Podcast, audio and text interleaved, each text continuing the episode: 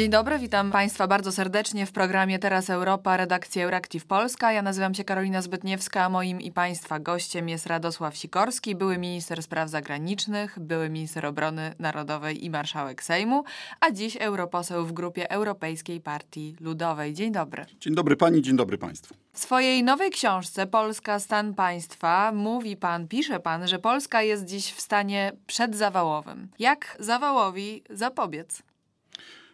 Powrotem do praworządności. Na to się umawialiśmy z Europą i Europa z nami wtedy, gdy przystępowaliśmy do Unii Europejskiej.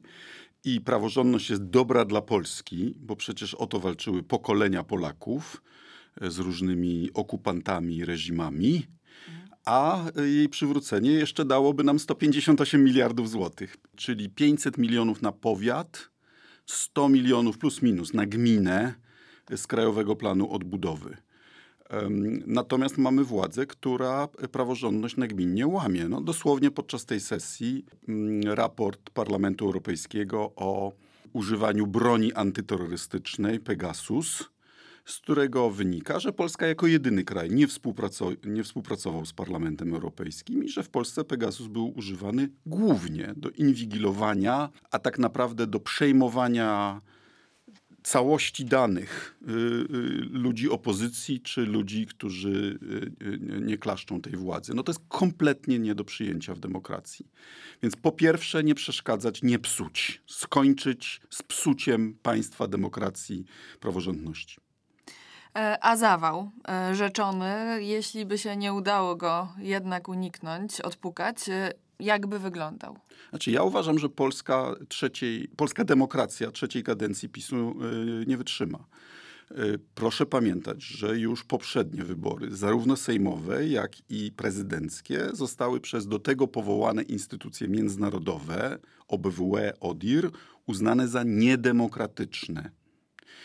Y, jesteśmy na trajektorii y, już nie tylko Węgier, ale wręcz Turcji i widzimy, że Turcja w tej chwili tam się waży, czy, czy, czy Erdogan po 20 latach nadal zostanie, ale, ale jeśli Turcja wyjdzie z kryzysu, to poprzez wielki kryzys gospodarczy i społeczny. No po co nam to? Mhm. A tymczasem mamy władzę, która zmienia pod siebie ordynację wyborczą, e, która służbami jawnymi, tajnymi, dwupłciowymi zastrasza opozycję, e, która używa spółek Skarbu Państwa bezwstydnie do prowadzenia kampanii wyborczej. Nie wiem, czy pani zauważyła informację o tym, że w spółce Orlen jest sztab wyborczy PiSu. I spółka Orlen już wydaje pieniądze na, na propagandę prorządową. I robi to bezwstydnie. Mimo, że moim zdaniem jest to naruszeniem ordynacji wyborczej. I ja już skierowałem pytanie do Państwowej Komisji Wyborczej, czy te wydatki Orlenu nie powinny być zapisane w poczet budżetu wyborczego PiSu. No to jest kompletnie nie do przyjęcia przecież. Tak, ale o demokratyczności Polski może świadczyć to, że tak naprawdę nie znamy jeszcze wyniku nadchodzących No i jeszcze wyborów. nie zabijają, cieszmy nie, się, nie aleluja! Znamy, nie znamy aleluja. wyniku wyborów. Tak. I wydaje mi się, że o tym, to też świadczy o tym, że jeszcze ta demokracja jest. Nie znamy wyniku wyborów, ale, jedno, znamy. ale jedno już wiemy, że demokracja to jest system, w którym rząd może przegrać. A PiS stworzył system, w którym opozycja ma podgórkę, w którym nie ma już ekosystemu e, równego dostępu do mediów publicznych, równego dostępu do zasobów państwa i równe, równego pola gry, tylko jedna drużyna gra ze związanymi e, rękami, czy boisko, jest, boisko ma podgórkę. Więc oczywiście, je, jeszcze można wygrać, ale jest to coraz trudniejsze.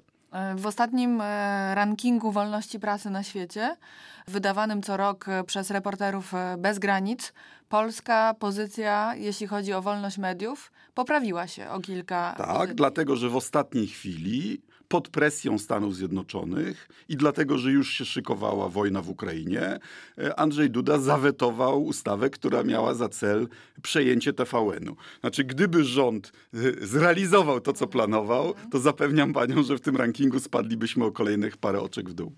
Ja rozmawiałam też ostatnio z profesorem Sergiejem Gurjewem, też o między innymi o demokracji, ponieważ on się tym zajmuje w tej chwili i populizmem. I on dowodzi, że chociaż e, Węgry nie są już ustrojem demokratycznym, już są ustrojem autorytarnym, jeszcze Polska do tego etapu nie doszła, ponieważ my mamy pełną wolność słowa. Możemy sobie teraz siedzieć. Pani redaktor, pani Tak. je- jest młodsza ode mnie, więc ja pani powiem. Mhm. Za komuny też była wolność słowa, tylko nie było wolności po słowie. A w tej. A chwili teraz? rząd już nęka ludzi za to, że ośmielają się krytykować. Policjanci biją kobiety za to, że te walczą o swoje, swoje prawa. Jesteśmy w studiu radiowym. Pan Świrski, y, nominat PiSu, zastrasza stacje radiowe, bo śmieją bronić wolności akademickiej. To, są, to, to już nie są klimaty zachodniej Europy. To są klimaty systemu, który ewoluuje w kierunku e, autorytaryzmu. Dlatego mówię, że, że trzeciej kadencji polska demokracja e, nie przetrwa, bo wtedy oni skutecznie już zastraszą media, sądy, uczelnie i tak. A jak pan widzi y, szansę opozycji w takim razie na zwycięstwo i czy y, raczej możliwa jest zjednoczona opozycja? W... Opozycja ma problem w tym, że nie ma sprawczości. Jak się jest w opozycji, to człowiek rano się budzi i myśli, co powie. A jak się jest w rządzie, to myśli, co zrobi. No i nasi zwolennicy oczywiście nam zarzucają, no nie robicie. No, no, no na tym to polega, że opozycja nie ma e, władzy sprawczej. Ale w Polsce mamy też bardzo dziwne zjawisko, że mianowicie nasi nawet zwolennicy opozycję oceniają wedle standardów skandynawskich. Opozycja ma być idealna. A rządzących wedle, wedle standardów postsowieckich. No wiecie, jacy oni są. No, no kradną, no tak, no, no ob- obstawiają pociotkami wszystkie instytucje, no a taką mają naturę. Mhm, taki mamy klimat. tak, tak. Więc to, jest, więc to jest bardzo trudne. Natomiast ja jestem lepszej myśli niż większość ko- komentatorów, bo przypominam skwaszoną e, minę Jarosława Kaczyńskiego w wieczór wyborczy w 2019 roku. Dlaczego nie był szczęśliwy, mi- mimo że wygrał? Bo sondaże przewidywały, że zdobędzie większość konstytucyjną. Sondaże okazały się dla PiSu wtedy o 3 z hakiem procent bardziej łaskawe niż ostateczny wybór, y, wynik wyborczy. Dlaczego? Bo w Polsce kilka, dobre kilkanaście procent ludzi odmawia, y, odmawia odpowiedzi ankieterom. Bo w Polsce już jest lekki strach. Nie taki jak w Rosji, gdzie 90% ludzi odmawia, ale y, te kilkanaście procent osób, które odmawia, raczej nie popiera partii rządzącej. Więc ja uważam, że PiS jest zawyżony w sondażach o 3 do 5%. Zjednoczona opozycja. Czy widzi pan opcję wspólnej listy opozycyjnej? Modlę się o Opozycji to, demokratycznej. ale, y, ale, y, ale koledzy z innych opozycyjnych partii przekon- no mają swoje argumenty, że, że jak się idzie ławą, to wtedy bardziej tacy ideowi em, zwolennicy na skrzydłach, na lewicy czy na y, bardziej konserwatywnym skrzydle, no, no mają taki dysonans w popieraniu jednej listy. Na to moim zdaniem jest y, sposób. Mnie się podobały te pomysły, żeby na wspólnej liście partie miały przypisany ten sam numer, kandydaci tych partii na tej liście, co by oznaczało, że ludzie nadal mogliby głosować i, i wiedzieliby w łatwy sposób, jak głosować na swoich kandydatów na tej wspólnej liście. To by moim zdaniem było rozwiązaniem tej, tej kwadratury koła. I, I to jest jeszcze możliwe. Mhm, To jest jeszcze możliwe, tak. Dopóki nie będzie wyborów, jest to wciąż możliwe. Unia to czwarta Rzesza, ale dajcie kasę. E, Wspomniał pan o Nie, postawie. lepiej, lepiej. Unia to PiS. czwa... Nie. PiS mówi, Unia to czwarta Rzesza, ale chcemy Ukrainę w niej jak najszybciej. To co, tak źle życzą Ukrainie? E, No właśnie, i coraz częściej słyszymy z prawej strony sceny politycznej, że nawet ta kasa już nam nie wystarczy. Raczej może nie to, że nie wystarczy, ale nie wydaje się nam warta tego wielkiego poświęcenia, jakie czynimy łaskawie, godząc się na członkostwo w Unii Europejskiej. No to jest jakaś ab- aberracja myślowa. Y, y, Też mówili, że, że 770 miliardów z Unii, zbudujemy drugą Polskę, Japonię, Bóg wie co, a teraz, e nie, to jakieś kaszaki nam zupełnie niepotrzebne. No też bzdura, bo po pierwsze w tym Krajowym Planie Odbudowy e, spora część tych środków ma, e, miała być bezzwrotna, czyli de facto pieniądze za darmo, a cała reszta na bardzo niski procent. To się mogło wydać nieważne dwa czy trzy lata temu, gdy u nas też były niskie stopy procentowe, ale dzisiaj stopa procentowa w tej chwili bodajże 6,75, tak? a Komisja Europejska pożycza za 1%.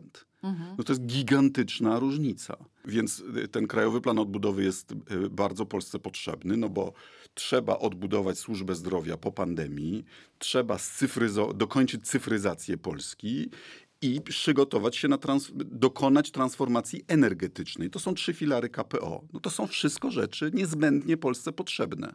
Więc oni teraz nie wzięli KPO, a potem będą mówili, że Unia stawia zbyt ambitne cele, jeśli chodzi o le- elektromobilność czy o transformację energetyczną. Tak? No ale da- chciała dać na to pieniądze, żeby to szybko wykonać. Więc tak czy inaczej eurofobowie będą atakowali Unię za swoje własne przewiny.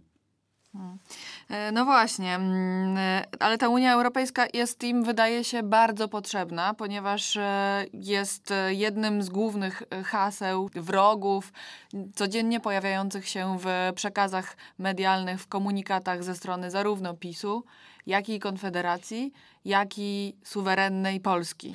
Nie ma obowiązku bycia prounijnym, ale jest obowiązek mówienia prawdy.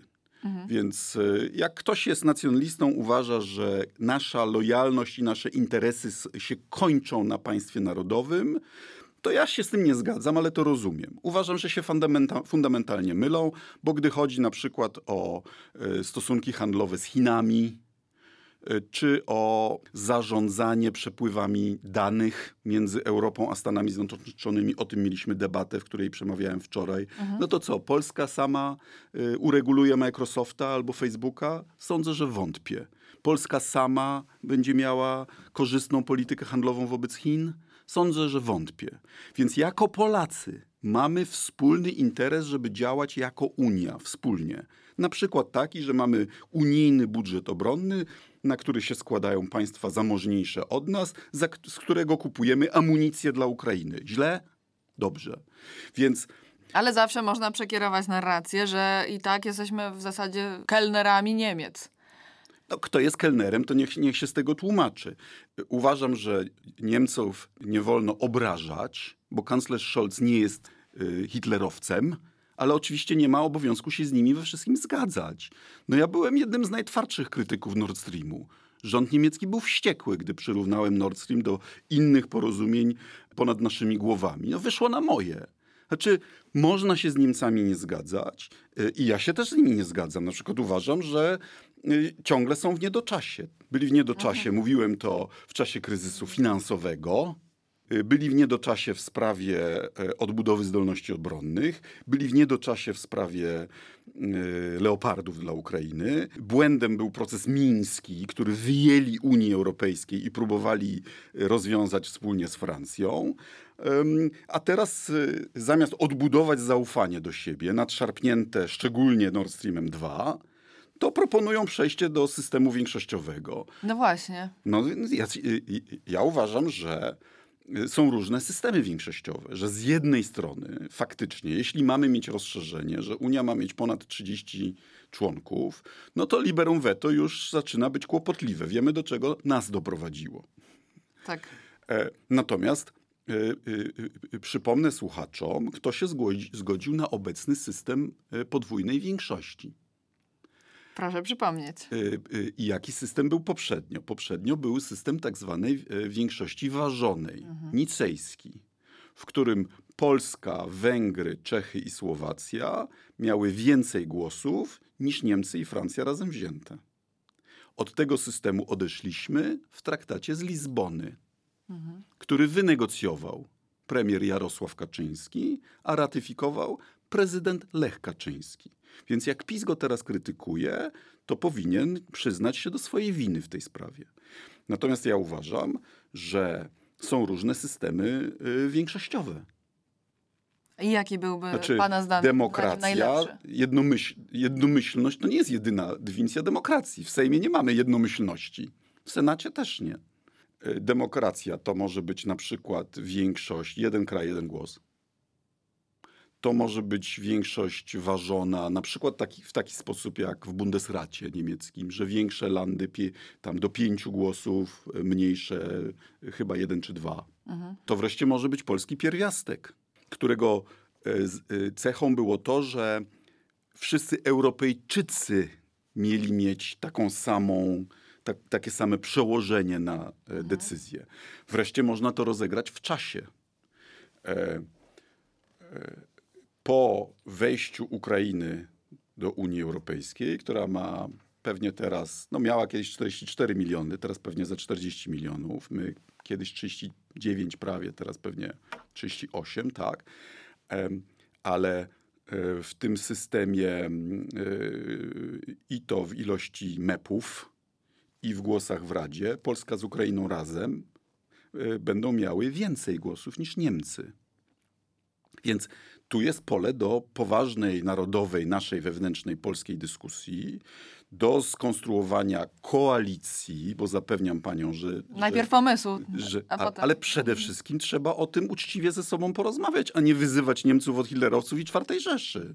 Oni mają prawo proponować propozycje, które im służą, a my mamy prawo bronić e, innych rozwiązań i przekonywać innych do naszych propozycji. No, a na koniec, póki też co, jest w tej- formą sprzeciwu. I... a poza tym, póki co w tej sprawie jest prawo weta, jest, je- póki co jest jednomyślność. Więc tu nam nikt niczego nie narzuci. Więc zamiast Unię w czambuł krytykować, używajmy jej mechanizmów y, do okiełznywania potęgi Niemiec. Znaczy, Niemcy będą najważniejszym, najbogatszym, naj, y, najludniejszym krajem Europy, niezależnie od tego, czy Unia Europejska istnieje, czy nie. Unia Europejska y, ma także tą funkcję, że ona okiełwikła w procedury wspólnotowe właśnie największy kraj. Bez tego Niemcy nadal by oddziaływały na swoich sąsiadów. Tylko jak to ujął pewien niemiecki em, polityk, Karl Lammers, wiele lat temu, metodami tradycyjnymi. My te metody tradycyjne już na własnej skórze e, poznaliśmy. E, e, Unia Europejska jest lepsza. To prawda. Mam pytanie, bo mówi Pan o tym, o perspektywie rozszerzenia także na przykład o Ukrainę, ale wiadomo, że rozmawia, rozmawia się o Macedonii Północnej, która wciąż czeka. Jest też mowa o, o Mołdawii, Gruzji. Jakie to są perspektywy Pana zdaniem czasowe? To zależy także od Polski, bo Unia nie może znieść więcej niż jedno czy dwa e, dysfunkcjonalne państwa wewnątrz jed- jednocześnie. I e, rządy PiSu e, wyrządziły e, bardzo dużą szkodę kandydatom, krajom aspirującym do Unii. Bo do tej pory istniało za, założenie, że jak już kraj raz się zdemokratyzuje, no to już potem będzie solidną demokracją. Teraz się okazuje, dzięki niestety Węgrom i Polsce, że można sobie samemu demokrację zepsuć, że można odejść od tego pułapu, który się już osiągnęło. I moim zdaniem nie będzie rozszerzenia dopóty, dopóki nie stworzymy y, efektywnych mechanizmów monitorowania i wpływania na już istniejących członków po to, żeby standardy demokratyczne obowiązywały we wszystkich państwach członkowskich. I inne kraje, żeby było jasne, też mają swoje y, zaniedbania bo obecni członkowie nie zgodzą się na to, aby zainfekować e, system europejski e, jakimiś e, nowy, ko- kolejnymi zamordyst, zamordystami. Zamordystwami chyba. Jeśli autorytaryz- osobę... Autoryt, autorytaryzmami, ok? Więc jeśli naprawdę chcemy pomóc krajom kandydackim, to jak najszybciej trzeba przywrócić praworządność w Polsce i, i, i, i zacząć wykonywać e, orzeczenia e, Europejskiego Trybunału Sprawiedliwości. Przy okazji przestać płacić te grzywny, które już wynoszą bodajże 700 milionów złotych, których nigdy, nigdy już nam nikt nie zwróci. Bez tego, moim zdaniem, nie będzie rozszerzenia. No to skoro mówimy o praworządności, Olaf Scholz z okazji Dnia Europy mówił nie tylko o możliwym systemie większościowym, o którym już rozmawialiśmy, jeśli chodzi o politykę zagraniczną oraz podatki, ale wspominał też, e, że trzeba mocniej docisnąć tych, którzy nie przestrzegają praworządności i e, mówił też o wzmocnieniu kompetencji w tym zakresie dbania o tę praworządność e, Komisji Europejskiej. Co pan o tym myśli? I też w kontekście tego, że takie y, pomysły, moim zdaniem, są wykorzystywane i działają jak woda na młyn na eurofobów, jak to pan y, minister nazywa. Tyle, że praworządność jest w interesie Polaków. I to, że mamy już mechanizm przeglądu, tak jak po kryzysie finansowym, stworzyliśmy mechanizm peer review, y, y, przeglądu y, pomiędzy sobą, budżetów, prawda, żeby, żeby się kryzys nie powtórzył. Teraz to samo powoli mamy, w, jeśli chodzi o praworządność. I komisja dokonuje przeglądu i potem wszystkim krajom, żeby było jasne, wszystkim rekomenduje jakieś y, środki zaradcze. I powinniśmy to po prostu wykonać. Powiem więcej, nasz rząd się do tego zobowiązał. Znaczy, po pierwsze, stworzył ten system, po drugie, zobowiązał się do wykonania tych rekomendacji. Po czym ich tego nie robi. Dlaczego? Bo premierowi Morawieckiemu nie pozwala jego własny minister. No właśnie, no i jak y, ten pad y, przełamać? No to jest w rękach Polaków już, w- już w październiku. No dobrze, no to w takim razie myślę, że to jest dobre, dobre e, zakończenie naszej rozmowy. Bardzo panu dziękuję, panie ministrze. Dziękuję. I do usłyszenia.